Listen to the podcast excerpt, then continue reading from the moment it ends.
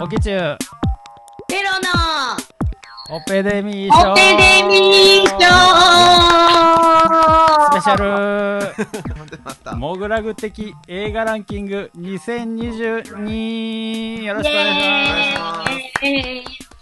はい、ということで。えっとということで、お、オキチュウです。ペロです。はい、ということでね、あの、今回からちょっと新しい機材を導入してるもんで、ねえ、あの、かなりあの、音声は良くなってるはずなんですけど、かなりちょっとスタートに手間取りましたが、うん。なんか、あの、おじさんがうろうろする映像を1分ぐらい見せられるっていう。そうそうそうなんですよね。うんと。いうことで、まあ、あの、今年もね、あの、まあ、毎年恒例の、ねえー映画ランキングをやっていこうと思うわけなんですけど、ちょっと、あの、その前に、一個だけちょっと、あの、お知らせっつうか、うん。あの、現在、あの、モグラグギャラリー、あの、まだちょっとクローズしておりましてですね、あの、ちょっと、あの、DM の情報とだいぶずれてて、あの、楽しみにしてくれてる方には申し訳ないなって感じなんですけど、まあ、ちょっと年末年始からちょっと、関係者が軒並みバタバタと倒れるっていう 状態に見舞われておりまして、再開の目処は立ってませんが、まあ、これは配信してる頃には始まってたらいいなと思っておりますので、うんもう少々お待ちくださいませ、ということで、全員生きてるってことで。そうですね、あの、うん。元気は元気なんでね、はい。うん。ということで、じゃあ、やっていくわけなんですけど、今年もはい。スペシャルゲスト、この方、えーはいダーザンキックの森田です。森田です。よろしくお願いします。いしド派手な男毎が。年毎年ありがとうございます。そんなにありたが、ありがたがいや、ありがたいですよ。もうこれがモチベーションになってますから、もう。メンバーめちゃくちゃいたのに、今やこの3人だと。もう本当にもうどんどんどんどん。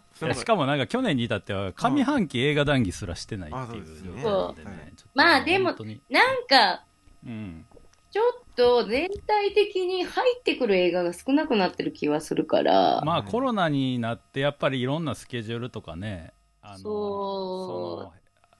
劇場形態とか、まあ、配信オンリーとかう。ねまあいろいろそ通常ではない状態がもう2年以上続いてるって感じではあるんですけど。ではあと対策ばっかり、まあなんか映画館生き残るためになんでしょうけう、ど。そう、まあ、うんしょうがない。対策がバーやりすぎて、はいはいはい。じゃないやつが、うん。もう1回か2回しか12回しか1日やってくれなくて。そうね。あうん。びっくりするぐらいアホみたいな邦画が増えた。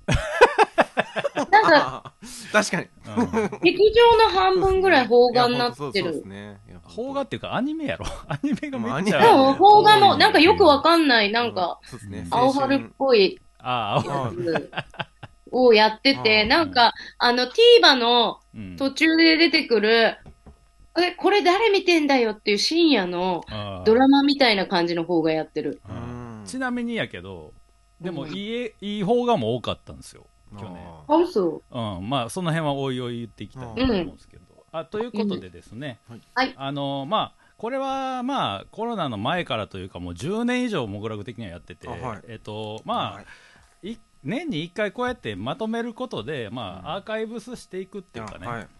まうん。あ、思い出したりもできるでしょうということで、うん。一応これからですねあのこのモグラグ映画評議会の3名が、はい。来来年はもう一人ぐらい増やしたいですけどね、はい。いや本当に。あの本当だよ。ちょっとひ一人一人ちょっとお候補の人が俺の中でいるんで。あ。まあ、もしももこしれなんか5年ぐらい聞いてるけど。もしあの2人もねなんかいい人いたら紹介してほしいですけど。そうだね。ということで今、はい。あはい、ううんん。前一瞬出てくれたマリコは結婚しました。あらそうなんですねあらあの人結構面白かったなそうだよ。映画の見方も面白かったけど、そうです。そう。マリコの失踪してたお兄ちゃんもうん出てきました。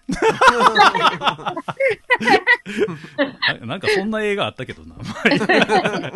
ということで、今からですね、このモグラグ映画評議会の3人が、あの、自分的、個人的な、えっと、超個人的な。はい、はい。ベスト30を発表していただきます、でそれをポイントに換算して最終的にモグラグ的映画ランキングベスト30を出そうという企画でございまして、まああの毎年言ってるし、まあ、絶対的に大事なんやけど、まあ、僕らはあくまでも映画好きなんでその、うなんていうんですかね。もう自分の好みですね、そうね。でつけたランキングとなっておりますうんって感じで、でポイントなんですけども、えー30位から21位までが0.5ポイント、うん。えー20位から11位までが1ポイント、うん。えー10位から6位が2ポイント。で5位と4位が3ポイント。3位が3.52位が4そして堂々1位は5ポイントとなります、うん。でこれを類すあのみんなで合算してはい。ランキングつけるんですけど、この31位以下の1000外でも一応あのちょっとだけ良かったっつうかこれはなんか捨てがたいっていうやつはあの0.1ポイント何作品でもつけれるという。ことで、うんうん。まあ、この0.1で順位が若干変動したりもだから、あれね、あの、M1 の敗者復活的な。そうそうね,、うん。ね。これ単体でランクインすることはないけど競った場合こういうのが結構うん。効いてくるって感じですかね。まあ、このポイントに関してはあの例年通り変更なしです。で、うん最終的に合算したポイントの数字が同じ場合は、えー鑑賞者がより少ない作品が上位に来ます。うん。まあ、ポイントがもっと伸びる可能性を秘めてるって意味でね。うん。でさらにそのポ鑑賞者も同数の場合は、えっと、その選んだ人の最高順位が高い方がさらに上位に来るという形で、まあ同率結構毎年あるんですけど3人なんで。まあでもうん大体並びはで見えるんでこれで今年もやっていきたいなと思っております。でまあ番組構成も通常毎年一緒で最初の50分で3人のベスト30を全部言っちゃいますと。はい。うん。でまあ作品の感想に関してはまあ残り2本ぐらいであの各々好きにバーっと語っていくっていう形で今年もやっていきたいなと思ってます。はい。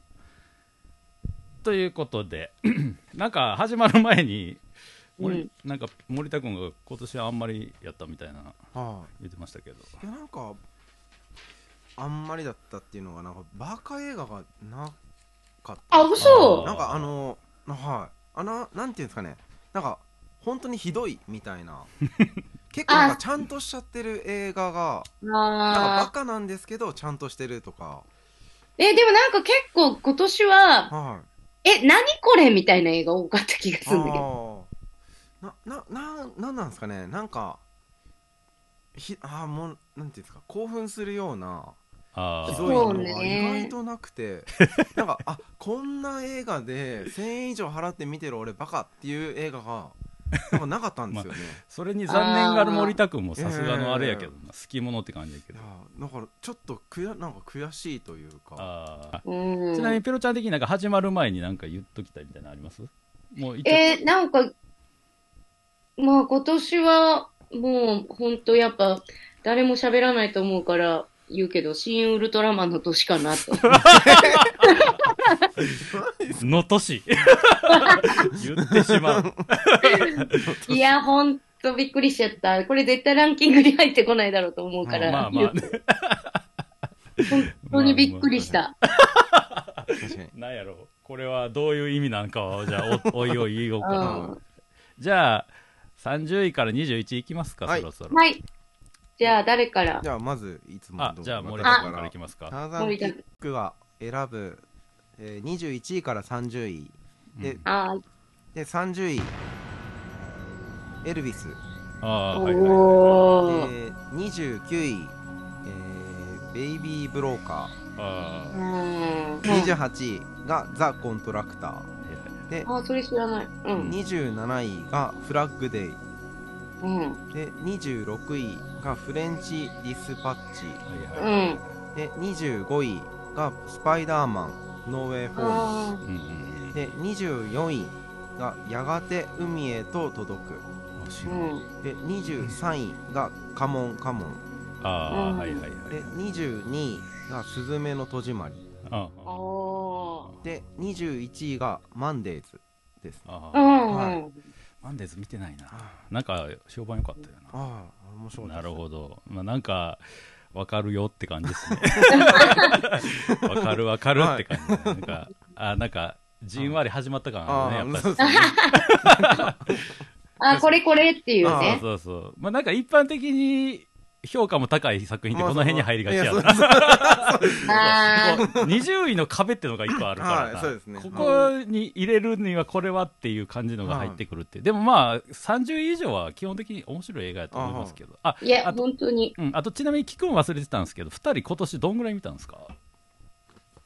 えっ、と、私は一応なんかリ、えっ、と、今年公開映画のリストみたいのをバーっと見て、うん書いたやつで60本、映画館50ぐらいだった。ああやっぱさすがにあれか。ちょっと引っいや越しして無理だよね減ったよねやっぱ。うん。でも映画館50本は立派よな。さすがに。いや、でも100行きたいよね、やっぱり。いや でも、私最近知ったんだけど、うん。100なんて全然ひよっこで、うん、うん100から上はう、ん、300、1000っていうのがあるんだって。線ってさちょっなんと千とどうしてんの線って全100が全部じゃない一毎 ?100 が一番生きるって、そいで。毎日三本見てうもーんですよ映画探すのも大変そうよあちなみにそうそう言い忘れてたんですけどあの一応応僕の基準っていうかはい。一応なんかあの、うん。シネマトゥデイっていうサイトがあってあはい。うん。あれあのカレンダーで上映あはい。えうん。劇場上映したのがバーって出てくるんやけど、それの、うん。えー2022年1月1日から12月31日までの、に、まあ、劇場公開と、まあ、まあ最近はもう配信もまあまあし、はい。やむなしという感じではありますけども。そう。された私はね、配映画信も入ってる、ちょっと。ううんん、映画からあのランキングをつけるということになってます、え森田君は？はもう劇場60本で,、うん。で今回もうその60本に絞りました。あなるほど。あのそれ以外ちょっとメモってなくて、はいはいはいはい。ちょっと記憶にあんまりっていう感じだったので、俺はもうあの劇場配信混ぜて53本でしたねああ、すごい。っていうか、配信何入ってんの？ついにネトフリ入ったねやった。今年去年の9月ぐらいに入って。遅 いやもう今リスト化してんねんけど。あでもまあそんなめちゃくちゃ多くはなかったけどまあちょっとずつ消化していかななってーえっと、でも、ネットフリの先にディズニープラスっていうのがあるから。ディズニープラスはもう入ってんねあ、嘘。ん。もうあのアベンジャーズとフェーズ3が終わった段階で入ったのよ。あ、の嘘。フェーズじゃあ4がドラマが多かったから、うん。じゃあ、スター・ウォーズシリーズは、いやでもねマンダロリアンまでしかまだ見てない。ああ、そう。そ のその先は結構、あ、でも、バッドバッチがあるから、アニメ。あアニメね、うん、だからオビワンとなんだ、アンうん。キャシーアンドはまだ見てないですね。あ、それは結構きついよ。あ きついうん頑張らなあかんな、言うて。あちなみにあのマーベルも大概きつかった去年。あ そうですよ。あの俺あのシーハルクってあまあちょっと映画じゃないからあ今のうち言うとくけどああ。のマーベル・シネマティック・ユニバース最低作品出たねあれ。あ、嘘、でもなんか、つまんないあれ、うん。あのー評判はいいんだよ、確か。え。ーいやでもあのえ見た？見てない。あのねもうあの一番嫌いな展開見せんねやんか最後にあ、もう嘘、私はね、ホークアイが嫌いだったよ。あホークアイ全然マシよあれに比べたら嘘、ホークアイの主演の女の子がずっとわがまま言ってて、ほんとマジで許せないっていうの。殴れみたいな。まだね、あの、主要キャラが絡むやつはまあ良くて、なんうんかあの、ガーディアンズ・オブ・ギャラクシーのクリスマスのやつああれはもめ良かったんやけど。よくできてた。すごいよくできてうんだけどやっぱりシーハルクとか、あとなんかムーンフォー、ムーンナイトとか、なんかちょっと意味わからんキャラが出てくるやつはマジで意味わからんかったもんねって感じではあります。っていう感じで。まあまあまあ、ドラマはね、そんな感じでしたということで。えーじゃあどうしますか？あ、じゃあ私が、あ、はい。いきますか。じゃあ、ペロちゃんのお願いします。えーと、30位、はい。麺、同じ顔の男たち。29位、トップガン。おー28位、ジェニファー・ロペス、ハーフタイム。うんうーん27位、ブラックパンサあー。26位、ドクター・ストレンジ。あ、はいはいはいはい。25位、えーと、ウエストサイドストーリー。あいるよ24位、ベイビー・ブローカはいはいはいはい。23位、ホワイトノイズ。22位、ブラックフォン。あー、見てない。ブラックフォン。21位、ハウスオブグッチ。はああ、なるほど。い。うん。うん。うん。うん。うん。うん。うん。いいですね。はじゃあ、おき中行きたいと思います。はい。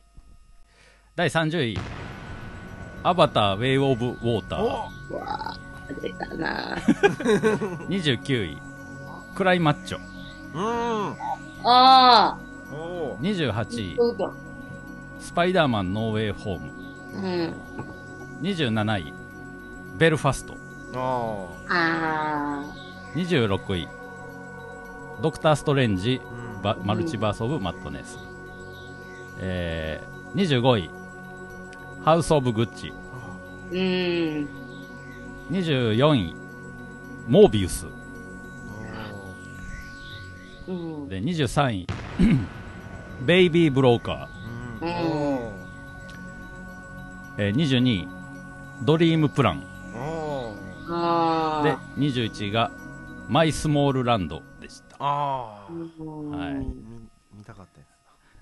全員入ったん、ベイビー・ブローつカーかなまあレビューブロッカーすげえなって思いまし なんか、でも、あの、この作品って20位以上は入らへんけど、あそうですね30位には入るよな、はいみたいな。たでもまあみ ものではあった良な作ですよなんだろう、うん是枝作品作れば大体これぐらいみたいなね。そうそうね。これぐらいか、まあ、もうちょい良くなるかぐらいの感じやね。そう確かに今度ね、新作、是枝さんの新作、うちの近所で撮ってる。おーなるほど。エキストラの募集してて行きたかったんだけど、拘束時間がえぐくて行けなかった。ああ、なるほどね。うんうんうん。新な作楽しみなんだよね近所がいっぱい映りそうん、なんかやっぱ是枝さんってでも、まあ、あのフランスでも撮ったりさ、うんさ近年はしてるけど、うん今回は韓国やったけど、う。っていうか、本当思ったけど、どこで撮っても是枝作品。あーそうねそにれは本当そうね。すごい是枝印。すごいよ。もう全然変わんない。カトリーヌ・ドニュドヌーブ使ったって。あの、韓国の有名な俳優使ったって一緒。いや本当にうんケウ、すごいケウ。うん。やっぱさ、英語、英語喋ってテンション変わんない人なんだなって思う。あそうやな。そうやと英語喋るといきなり、いきに出す人とかいるけど。まあ、やコミュニケーションうまいんやろうな、やっぱり。や、すごいよ。すごいうん。それは本当そう思ったな、なんか。うん。ただ、なんか、じゃあその作家性って具体的に何なんて言われたらちょっとよく分からへん感じもすいや、るけどな。家族の話じゃないやっぱり。あーまあ家族なんやけど、なんかこう、なんなんやろうな、あの、上がりきらへん感じというかこう、そつなさというか、うまさが超際立つ感じがしちゃうんよな、なんか。うん。じゃあ気を取り直して20位からいきますか、はいこれ。行きましょう、行きましょう。まあ、あの、個々の感想はじゃうん。じゃあ行きます。はい。ターザンキックの、えー、はい。11位、20位。あ。ややこしいな。あ20 20位。で20位、はい。メン。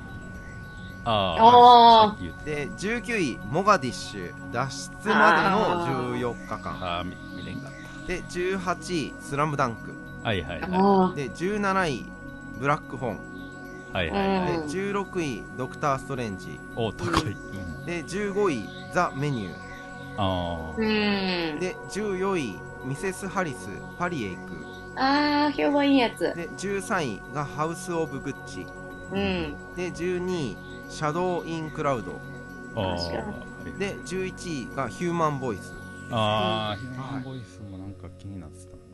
以上ですはい。はいなるほど。では私がサクサクと。はい。えーと、20位。チェチェンへようこそ、ゲイの、えーと、粛清。えーと、19位、アフターヤン。あ18位、ある男。ああはい17位、グリーンナイト。あ。ああ、気になってたやつや16位、エルビス。ああお15位、西武戦線異常なしー。あー、あれね。14位、ストーリーオブフィルム。うん知らね13位、ナワリにリヌイ。12位、X。あ11位、ニトラム。え。ああ、なんかやっぱちょっと、色出てきたあな。あ ニトラうんあの、急にここであの、なんだっけ、ドキュメンタリーが。ああドキュメンタリーなんや。なるほど。あの、チェチェンと、はい。えーっと、ストーリーオブフィルム、ナワリヌイはうん。ドキュメンタリーだよね。うんうんうんうん。なるほど。じゃじゃあいきます、はい。はい。オケ中の第20位。はい。「ゴーストバスターズアフターライフおえ」19位。うん「僕を育ててくれたテンダーバ俺知らないっす。ー」これ配信っすね。あ、そうなんうん18位「RRR」お。あお17位「ナイトメアアリー。ー、うん。」16位「魚の子。ああ」15位「プレデターザ・プレイ。あー、配信。」14位「英雄の証明。うーん。あ13位「そうラブサンダー」うーん。これすごい。最高。最高12位「神は見返りを求める」うーん。そ。して11位が「フレンチ・ディスパッチ。ああ」という感じですかね。そうね。うん。だんだん。だんだんね。だんだん。好みやっぱりそう。この大体11位から20位って最初の方ベスト10に入ってた映画とかもあってさ。でなんかだんだん落ちてきたみたいなのもあんねんけど逆に20位から上がってきたのもあったりあしてって感じですけど。まあこっから今年僕結構ね日本映画入ってきますね。あ本当？ですか。うん。結構入ってくるかもそうね。いやうんなんか見たかった見見てないんですよね。日本映画ってなんとなくあの見に行くのに二の足をそう踏むよなんですよ。ね二の足踏んじゃってて後回しにしてたらいつもう終わっちゃってる。終わっ日本映画は早い。早いですね、うん。早い本当に。ほんまに。早いししかも配信が去年までやとすごい遅かったんやけどでも今年は今年はっていうか、まあ、去年か。だから一昨年まで配信も遅かったんやけどあ割と早くなってたね。あ俺魚の子って多分11月に劇場で見たんやけうん。ど今多分もう配信で見れもうるから。配信されてると思う、多分。うん、だからかなり早くなってんなっていう。だから一番きついのよ。だから劇場公開が短くてはい配信が早いってどうやって回収すんのって話なんやけど。確かに。うん、まあそんな感じでしたかね。まあちょっといろいろここの辺りは喋りたい作品なんかありますそうだね。じゃあまあ、また、ちょっとバーっとやっちゃいますか。じゃあ。やっちゃいますか。じゃあうん1位まで、はい、一気にはいあちょっと待って。4位までいこうか。4位ベスト3はやっぱちょっとテンション上げた方がいい、はい、じゃあ4位までいきます。うん。じゃあターザンキックの4位から10位で10位いきます、はい。はい。えー、パラレルマザーズあのー、るあはい。あれだ、ペペネロペドロ・アルモあドバル。そうですそうです、はあ私ね、違う方見ちゃったのい、よ。あヒューマンボイスですか？ヒューマンボイスの方見た。はい。パラレルマザーズのよかったです、うん。で9位が、えー、ザニザリガニの泣くところ。ああー、気になってたんだ気になってたやつよ。めっちゃよかった。あれは良かったんですよ。ーでそうなんだね。はいあれでちょっと感動しすぎちゃって図鑑10私の好きなヒルビリーの話が絶対いいだろうと思ってたんだねし。かも図鑑もやっぱアメリカの貧乏人の話悪くないっていう。ああいやもうめっちゃいいいい映画でした。今貧乏人とザリガニの話がかなりかバッティングしてたけど。まあ両方あるんでしょうな、では一で8位いきます。えー RRR ああー。なんで いや面白かったですよ。あまあまあまあまあ。でまあ7位がプラン75あプラン75ってー、日本映画。日本映画っす。あー。75歳で、あの、はい。死ぬのを選ぶかっていう。あー。はあは評判良かった。あははあい。で6位がトップガン。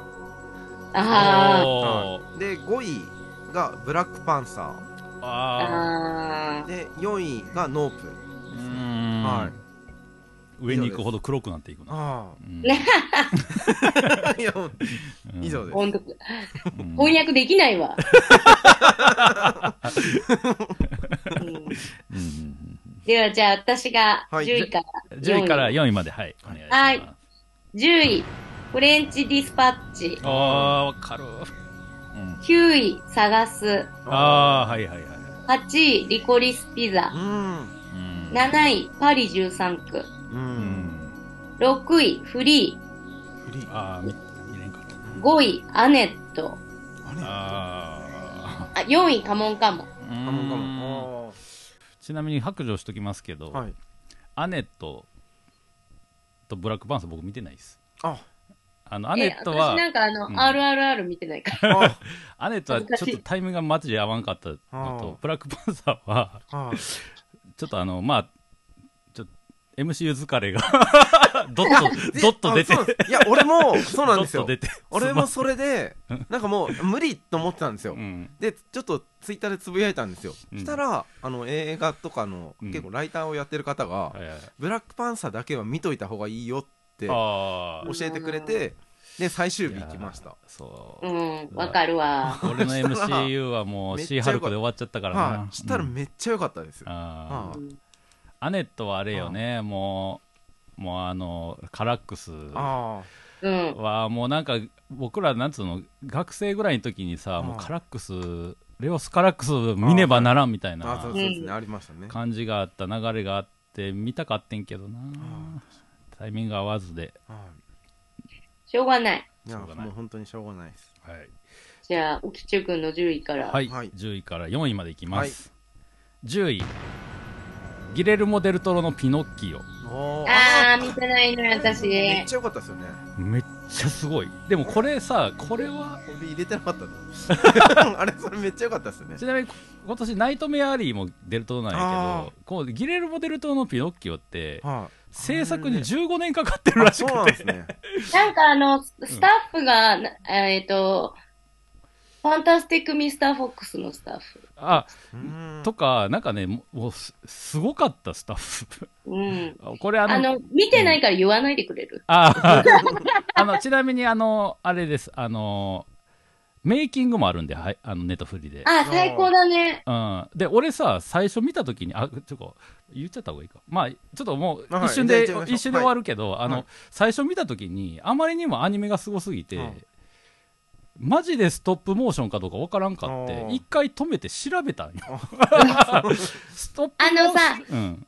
久保とかさ、あれ作ってるスタジオとかはさ、ね CG も入れるじゃん。ああ、そうそうそうそう。だからね。そう。だから最近はさ、もう CG でストップモーション風とかも作れる時代やから、っていうか、だったらストップモーションやる意味って何なんだろうっていうのを、そう。あの、久保とかは見ると思う。なんか CG が入っちゃってるから。まあ入れないならわかるんだけど。うん。まあなんかでも、ライカはなんかテーマ性にそのストップモーションの必要性を入れてて、まあこれもやっぱピノキオっていうさ、ピノキオだからうんね。、テーマがそれなんでストップモーションっていう必然性があるなといううん感じで、まあちょっとあの俺的にはその、手法に必然性がある作品が評価が高くなってますねう、んちなみに。うん。はい、ということで、第9位、ブルーバイユー、あー、見てないわ。第8日本語が。位、そうそうそう、うん。8位、ノープ、のうん。7位、探す、うんうん。そして6位が、スズメの戸締まり。おえー、閉めちゃう。う んいや、これ本当にし、あの、これ締めで、ある種の締めがあるなという。うんで、第5位、コーダ愛の歌。あそして4位が、スティルウォーターです。うんうんー、なるほどこ。の辺は本当にあの、その、まあ、スズメの戸締まりとかは、あまあまあ、後でやる後でやろう後でやる、後でやる。もうとりあえず発表していこうじゃじゃあいっちゃいまあ、すついに、ベスト3です、はいじゃあ。ベスト3ターザンキックの2022、はい。ベスト3、はい。いきます。うん。で3位。楽しみ。こちらみこ。あー、見てない。2位リコリスピザ。ええうん。で1位はもう X でええあー。そうなんや。はい。もうあんたも好きね。もうこれしかなかったんですよなんかバカでかっこいいっていうのが。ああ、なるほど。はい。まあ、森田君基準で言うと、ってことね。なんかちょっと悲しかったっていう。なるほどね。はい。はいはい。はい。で以上まあとりあえず以上です。うん。はい。なんか、こう、毎年言ってるかもしれないけど、こう、ベスト3ってさ、はい。やっぱ特にはい。個性が出るというか、あその、やっぱり、特にしかも1位ってあさ、はい。てかもうはっきり言って、まあこれも毎年言ってるけど、ベスト10以上なんて、いつ変動して1位が変わってもおかしくない中で、はい。まあこれが今の俺の1位、はい。去年の映画の1位っていうのは、それなりにメッセージ性があるものではあるんではね。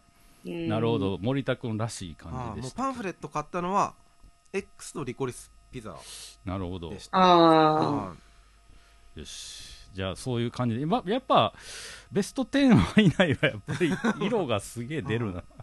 一個だけちょっとなんか怖い作品が現れたけど。まあ後で喋ろう、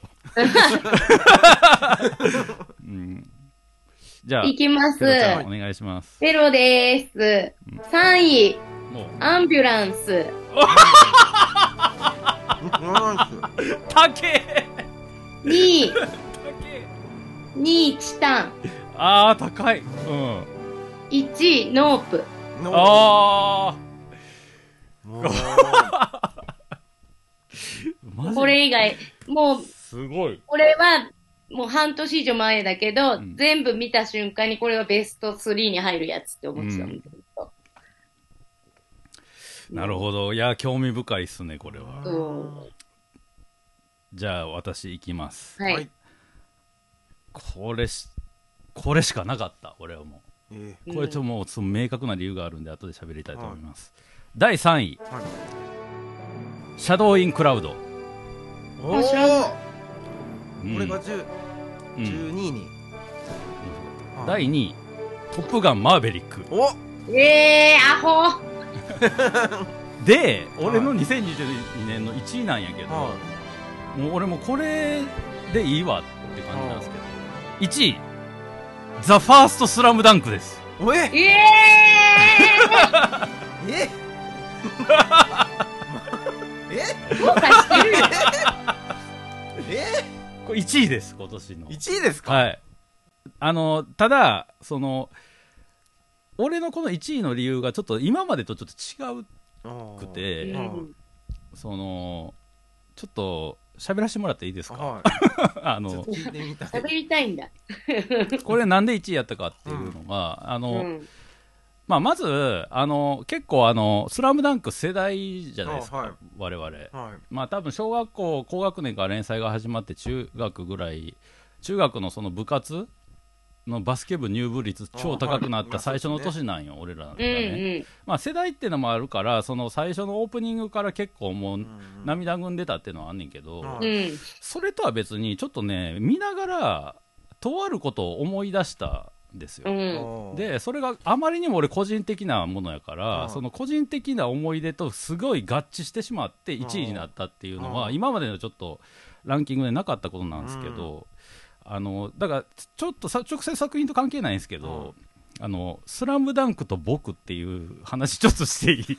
それもう5時間ぐらいかかるんだよ。ね。いやいや、すぐ2、3分で終わるから。あの、あのな、なんかあの、今回のあの、スラムダンクって、宮城亮太っていうのが主役なんですけど、りょうちん。の母親が、その、失った息子の死を乗り越える話が裏に流れてるんやけど、うんあの、うん俺の母親って、学生の時バスケ部やってん。で俺が小学校うん中学上がるぐらいまでそれこそ地元のミニバスで教えたりしてたの、子供らに、でそのだなんかその時俺が中学中1ぐらいの時にバブルがはじけて、はいそのうちの商売が結構あのか明らかにこう厳しくなったはい。時があって、うんでそうしたらなんかあの、そまあ、その頃結構なんかあの残業残業みたいな感じで、ううんち町工場やっとったんやけど、うん。そのおかんがもう夜中まで仕事するみたいな、はでうちの両親の夫婦関係ももうボロボロみたいいな。時があったんやけど、その時になんかあのすっげえ毎日おかんがつまんなそうな顔しててさ。あなんかその時に俺が小小6か中1ぐらいの俺がなんかあのおかんってあの漫画とか読まへんの？みーたいな。あ こと聞いてはいしたらなんかあの私も漫画は愛と誠しか読まへん読んだことないからあ、め漫画とかちゃくちゃいい。漫画とか読まへんのよとか言ってて、うん。でなんかあの今「スラムダンクって漫画やってんねんけどあバスケやってんねやったらあー。読んでみたらみたいな言うねんけど全然あのうん。反応してくれへんかったそれに。うん。ただでもその時テレビアニメやってたのねあー「スラムうん。ダンク。はいうん。うん。そしたらテレビアニメをある時たまたまこう見て母親が。あこれ面白いやんってなっうん。てそれ以来テレビアニメあの評判が悪いですけどテレビアニメのシリーズは。はあの毎週見るようになってうちの母親がうん。録画して。でそれでなんかあのなんつったらいいんかななんか子供の時に俺がなんとなく思ってたのはそのなんか俺が知ってるけどおかんが知らんものを息子の俺が教えてあげることになんかちょっとこうなんて言ったらいいんかな。こうちょっと世の中っておもろいもんあんでうんみたいなのをちょっと言いたかった感じがしてではいそれがそのアニメ「スラムダンクのアニメがこうおかんが見てくれてるのがちょっと嬉しかった。でなんかあのそんなこともあってはいそので二十歳ぐらいの時に「まあ、スラムダンクはまあ連載が終わってはいで俺が二十歳か21ぐらいの時にあの井上武彦がはいあの廃校になった小学校のうん。あのあ黒板にありましたね。は「い。スラムダンクのその後」っていう懐かしい。あうん、のあの黒板にチョークで書いたやつが、あの多分スイッチやったと思うねんけど、はい雑誌のスイッチで全ページ掲載されたはい。回があって、うん。それをなんかあの母親にあは。いの実家帰った時にプレゼントしたりとかして、たりとかしてたなーっていうのを今回の「スラムダンク見てあこう思い出してしまってなんか。うん。なんかその、その、なんつうかな、こう、今回のスラムダンクで超内容はミニマルでその三能戦っていう試合うん。にいろんな各キャラクターが思いをこうそこに乗せたっていう話なんやけど、その、宮城家の母おかんとうちのおかんが結構ダブってしまって、うんうん。妙に。で、なんかもうすごい、すごい個人的な感動をしてしまって。まあもちろんもう自分の経験を書かれてるような気持ちだよね。うん、なんかかん、うん、で、しかも、やっぱ、やっぱ思い出すねんな。そのうん三能戦って、ほんまに俺が読んでたのって中学とか高校とかなんやけど、あんころの、その、ジャンプを毎週、あ月曜日にもよだれ垂らしながら読んでた自分とうん。かはいが、やっぱりちょっとどうしてもこ確かに。う、まあ、おっさんホイホイと言われたらそれまでなんですけど、で、しかも、あの、完成度がめちゃくちゃ高かった。めちゃくちゃ高い。うんアニメーションがすごい。そういや。本当になんか超内容がミニマルでしかもそういうものとちょっとぼリンクしてしまって、なんかやっぱ今までとかやとなんかやっぱ去年の「ドントルックアップとか一昨年の「バクラウ」とかってやっぱこういうのが俺が見たかった映画やなんだよなみたいな感動で1位やったけど今年の「スラムダンクはそのそういうちょっと個人的なところでん。1位になりました、ご清聴ありがとうございました、ええ話して、話。本当うんにもうなんかもう。いいや、ただただいい話しただけやん。ちょっともうなんか 変に終わった瞬間になんか1時間ぐらい歩いたもんな、これ。ですね。え、エモー。エモいですね。でもないいいいですよね。それうん。映画館のさいいでも映画って、感じ方ってやっぱさ、そうん。の、ね個人的なものと絶対感情。うんいやそうそう本当結びにそうついてですね。うん。それは絶対そうだと。思う。確かなんか余計なことしてなかったんが超良かった、ほんまに。ね。で、やのに新しく加わった要素がことごとく良くて、うん。あの、ゴリの、ね。ゴリの2年生の時のエピソーにドが入って、ああはい。あれ多分本編になかったんや。あはいあれなかったですね。でもあれが入ること、しかも宮城亮太のさ、過去なんて本誌ではあんまり語られてなかったから、そね。のあのゴリのが入ることでそのミッチーはもちろんその抱えたもんがあるっていうのはもう言わずもがな読んでたらわかるし、はミッチーがメインみたいなとこがね、ある。そう本本編はね、うんそう、うん。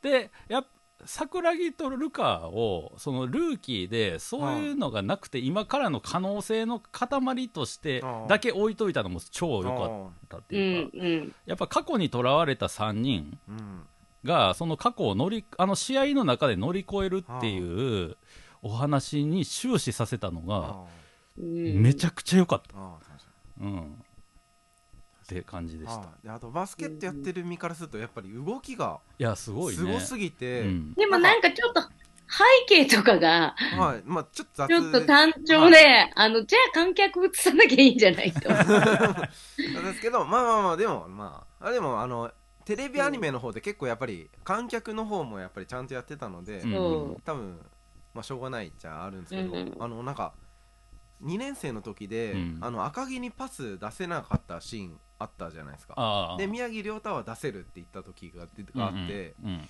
本当にパス下手だったんですよ。あのあ。パスの出し方が。ああでなるほどね。見てこいつパス下手だなと思ったらあパス下手なんだよっていうセリフを出した時にああすげえと思って。まあ森田君は週8でバスケやってるもんねあ私もう本当に嘘でしょ？いやうん。今本当にやってるんですよ。うん。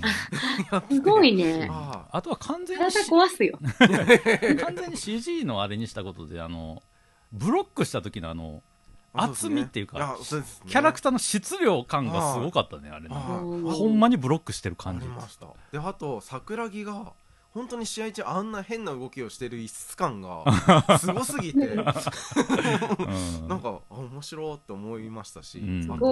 アニメーションすごい綺麗で。そうですね。すだからあ川田こんな動きだったんだとかん。なんかいろんな動きのなんかあの動きで結構意外と性格ってわかるんですよ。バスケットの時って、はいはいはいあこんな性格の感じかみたいな。結構意外と分かって。そうね。確かに。だからもうしぐ仕草というかプレーで見せる。そうですね。しかも絵的にもさなんか水彩画風のあのテクスチャー貼ってんねんけど、はい。これもちょっと感動感動っていうかあのすごい目配せやなと思ってんけど、はいあの花道がヤンキー時代の過去を振り返る時だけ、はいセル画風になっててああ あの俺がおかんに見せたあのアニメシリーズも見捨ててないんやなっていうのもちょっとよかったあとあの宮城亮太がアメリカに行った時に動きが本当にアメリカになったんですよ、あー、えあの感じもすごい良くて。いやあのーあこれそのその今日、スラムダンクの話だけで終わる。はい、ななんか俺うランク低いのは、うん。一番ムカついたのは音楽がすごい嫌で。あそう。あー、あー。わかる。古いんだよ。青春なんかパンクみたいな感じが。いやあれはでもななんかいやあれは当時「スラムダンクの主題歌は全部あのビーイング系でまとめられてて、はあ。そのダサいロックの感じのいやいやいやアップデートというところでは。だからもうちょっとなんか今、今の人使えばよかったんだよ。はいなんかもうちょっとなんかもうちょっとダサい感じのあーまあでもロックである必要はあったんやけどな、なはい、うん。なんですけどもうちょっとなんかなんか WANDS 的なやつとか、あとはね、歌がなくてもよかった。オープニングが Birthday でエンディングがはあれやろえっとメロコアのね、あはい、うん。なんかちょっとイラってきちゃったんですよ。まあ、なんかあの、そこが好きなんだろうなっていうのだけはすごい。だからなんか井上ムカつくって思っちゃいました。なんかもうもうはいみたいな。いやあれはだからあれよ。だから90年代ってことよ。はい。あでもなんかいやのそうなのよ。はい。劇中もブラウン管テレビやったし、うんうん。携帯も出てこないしねか。なんか音楽のシーンがすごいむちょっとあれで。わかる。それ結構あるよね。あそうなんですよ。なるほど。うん。じゃあ、えっとお二人の、まあ、森田君はもうもうこれがば、まあ、一番のバカもうバカ映画。ザ・バカ映画。X もう本当になんていうんですかでバカ映画なんですけどやっぱりちょすごいしっかりしちゃってて、うん。あのーしっかりしてんのよ。すごわかる。いしっかりしちゃってるんですよ。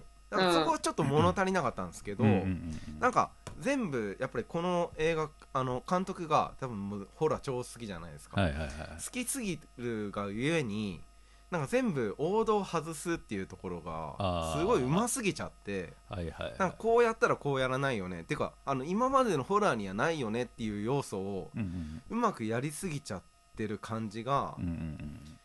なんか次面回作白かったんですよ。もあるよね。面白かったんですけどはい。あそうですね。そう俺ちょっあれ？と見れへんかってんけどこれあの A- A24 なんだよね。そうそうそう。A24。はでそのあのまあもう本当グラインハウスなんですよ。グラインドハああーはいはいはい。大好きなグラインドハウスだったので、最高って感じで。でうん。最後にあじゃあ見な見てないんだったらちょっと言わない方があいやいいかもしれない。全然大丈夫です。なんかあうん。のエンドクレジットの後に第2話やりますみたいな。あのもともとあのおばあちゃんが殺人鬼おじいちゃん殺人鬼の話なんですけど、うん。そのおじいちゃんおばあちゃんが若い時の話もやりますよ。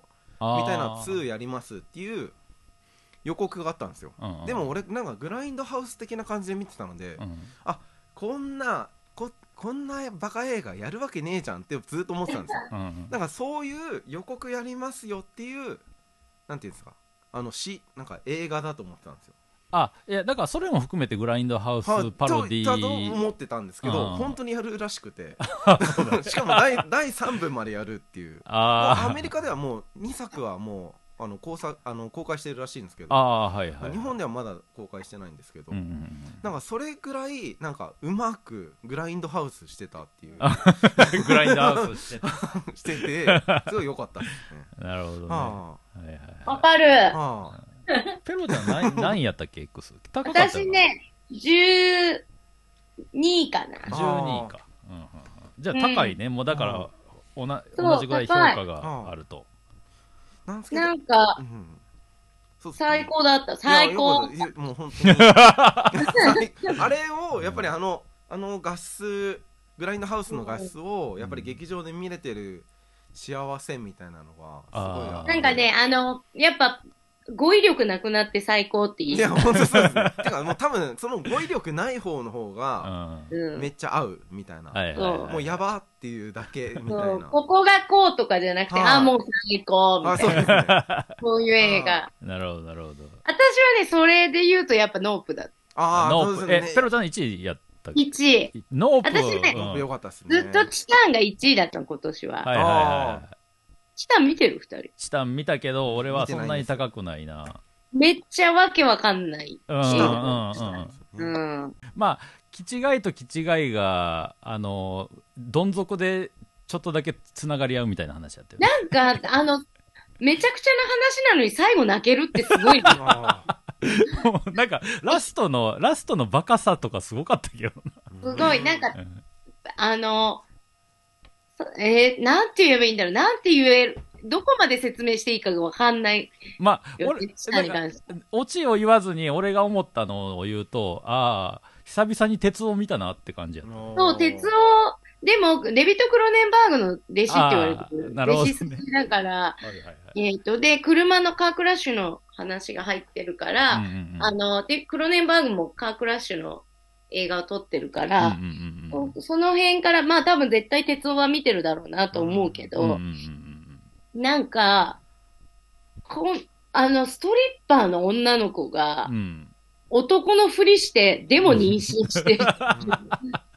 よくわからないものを、みたいな。な顔を隠すために鼻を折るシーンとかももう自分でね、殴っめってちゃ必要にやってるしなもういや、あの必要にやってるの、私、久しぶりに見たな、その前見たのは、連合赤軍浅間山荘への道だったな。あ あの痛々しい描写ね 痛々描写そう。坂井真紀が自分の顔を殴って、みたいなのだったな、みたいな。あの父バンド素材何って感じやったけどないや、あれ絶対痒くなるでしょと思ったら、かゆいのやってて、ああ、ですよね、と思って。私、ああいうのめっちゃ痒くなっちゃうから嫌だと思って。いやまあまあチタンはねあのまあうんなるほど。そう、なんか、うん。私はやっぱわけわかんないものを見たいっていう気持ちが強いから、それで、で、なんでチタンが1位だったのに、うん。ノープを1位にしたかっていうと、うんうんうん。何回も見たいのはノープだったの。ああはいはいノープは、え気持ちよさがあるじゃん、やっぱあ。ー映画としての。ノープ多分全員ベスト10入ってんじゃない？あそうですね僕4位でしたねいや、なんかよったっす、ほんと、何回見ても、な、見た後に空見てるし。い、やう本んえ、あの雲動いてないんじゃない？みたいな。うん。えであのうん。日本のアニメ好きなんだなっていうところもいや もうあああのアキラはちょっと爆笑したけどなあと、多分、エヴァに影響を受けてるから、あの、分解していくうん姿は、もうめちゃくちゃエヴァだなと思ってて、うん。エヴァが私にやってくれなかった気持ちよさをここで、あああ、よかったってなって。でもノープもやっぱ大やっぱ変なところがやっぱあるというか、普通にやっぱあの飲み込みやすい映画ではなかったから、いや、もうでも、それがいいよ。で、そう。いや、うん。意味がわかんないから何回も見たい。うん、いやそこがやっぱりちょっとこう考えさせるいい映画って飲み込みにくいところ考えちゃうやんこっちが、あはい。こういう意味かなみたいな、は特に今回の場合はやっぱりっていうかやっぱこの監督はえっとジョーダンピール。ジョーダンピール。ははいまあ、やっぱ黒人自分がこうアフリカアメリカンやっていうところをどういうふうにエンタメにするんかっつうところで言うとやっぱりその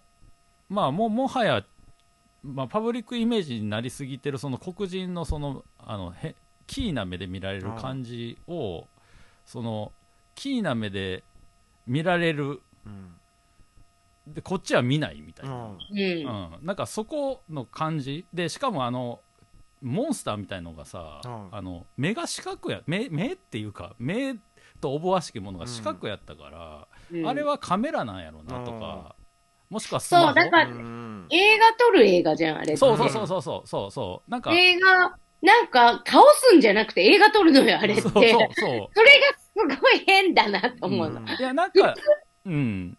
いやなんかは、この土地を守るために、あいつを倒さなきゃとかなるのが、うん。映画、とりあえず撮影しようみたいな。うんそうそうそうそうそう。でもなんかそのあのまあ自分がその映画監督で自分が撮影もしてるしメディアにも出るっていうところの実感をあんな感じで消化できるのは面白い。作家性がすよっぽど高いんやなと思った、で、だからやっぱ劇場、大画面で見るために作られた映画だと。まあそうね。うん。それで私家にスクリーン買ってるから。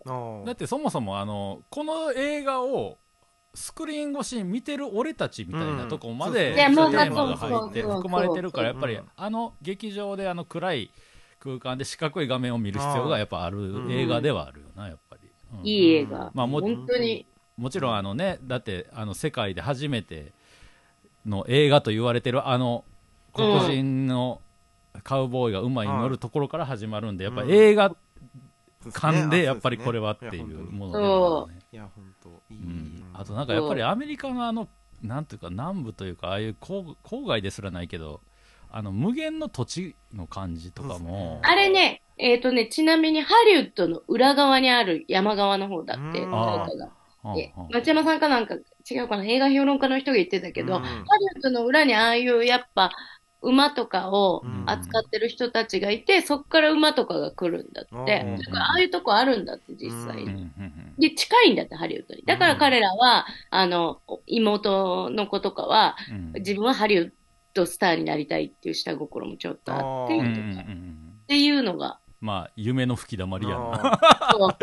いいですね。まに、うん。そいやだからあの宇宙船が都心部に出てなかったーからうん。描けた独特のリズム感がやっぱあり良かったなっていうかね、あの広いやっぱ土地と、うん、そこにいるなんかでっかい生き物みたそいうなね。だから雲が動いてないのに気づくのにめっちゃかかるっていう。あ あれ都心部やったら速攻で気づくからなそう。ですね。うん誰かがねう、ん。ツイッターとかいで。や確かに面白かったですね、ノープは最高でした。うん、じゃあ一応これで1本目を切ってあはい。まあこの後まあ引き続きまあ喋りますけど、はい。まあちょっはい。とあの上位の作品から喋っていきたいと思います、はーい。